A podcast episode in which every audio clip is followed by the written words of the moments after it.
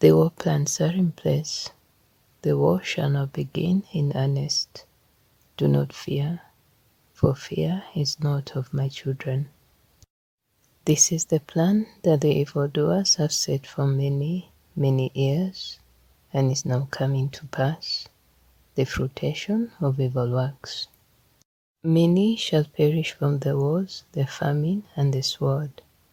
There shall be many lost to me during this time. The men ahead shall show their hoary heads, and shall be revealed for the evil leaders who have come to rule over the earth. Many of my children shall escape from the clutches of these evil doers, and many of my children shall fall, and I will bring them home. All who believe in me and walk with me shall have no reason to fear, for I will bring them a great peace in their hearts, and their believing loved ones remaining shall be greatly comforted. For I shall not leave my children on the earth in despair during these times.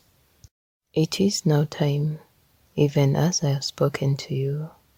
My children shall now hear my voice and be given instructions what to do next. Continue in my word, build yourself up in faith, so that you shall have no doubt. I am directing you to my son Abraham, how he left all he had, and took his wife, and came into a land that he did not know.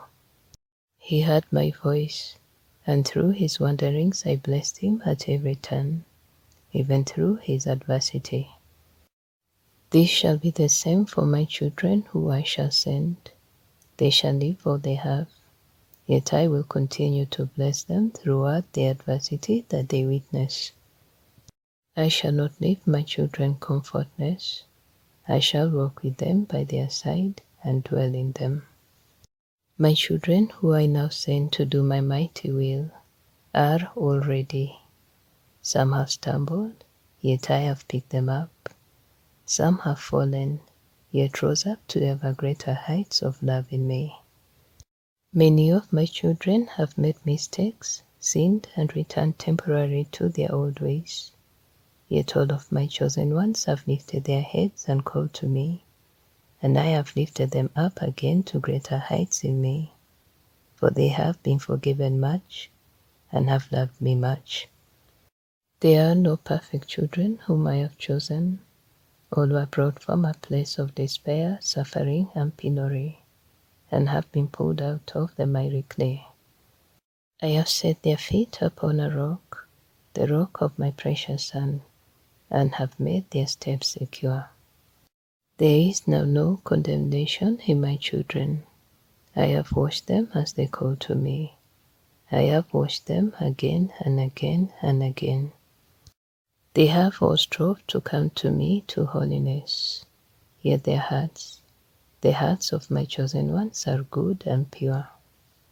They have strove to love as I have loved, and I will now do the rest. I will take you to me soon to instruct you on all that must now take place, of where I will send you, when you will live, and how long you shall stay. I will endure you with my mighty power, my love, and my blessing. All will see my glory, the light of my presence on my children. This will emanate from you as my seal, that I shall place on all my chosen. You shall be filled to overflowing, yet my seal shall show forth my glory. This cannot be contained, and all will know that you are my chosen. The enemy and all adversaries shall have no power against you. No man or evildoer can stand against you. For I dwell with my children, and who can stand before the Almighty God? No eye has seen or ear heard what I have prepared for my children. All who are not of me shall be moved out, away from my children. Come up higher, and I will show you more. Continue to give and to forgive. Treat others as you would be treated. Love with all your might and prepare for your loved ones, for the time of famine shall now begin. Be ready against the day. War is here. Be ready in all your preparations. No more time remains. Your loving Father.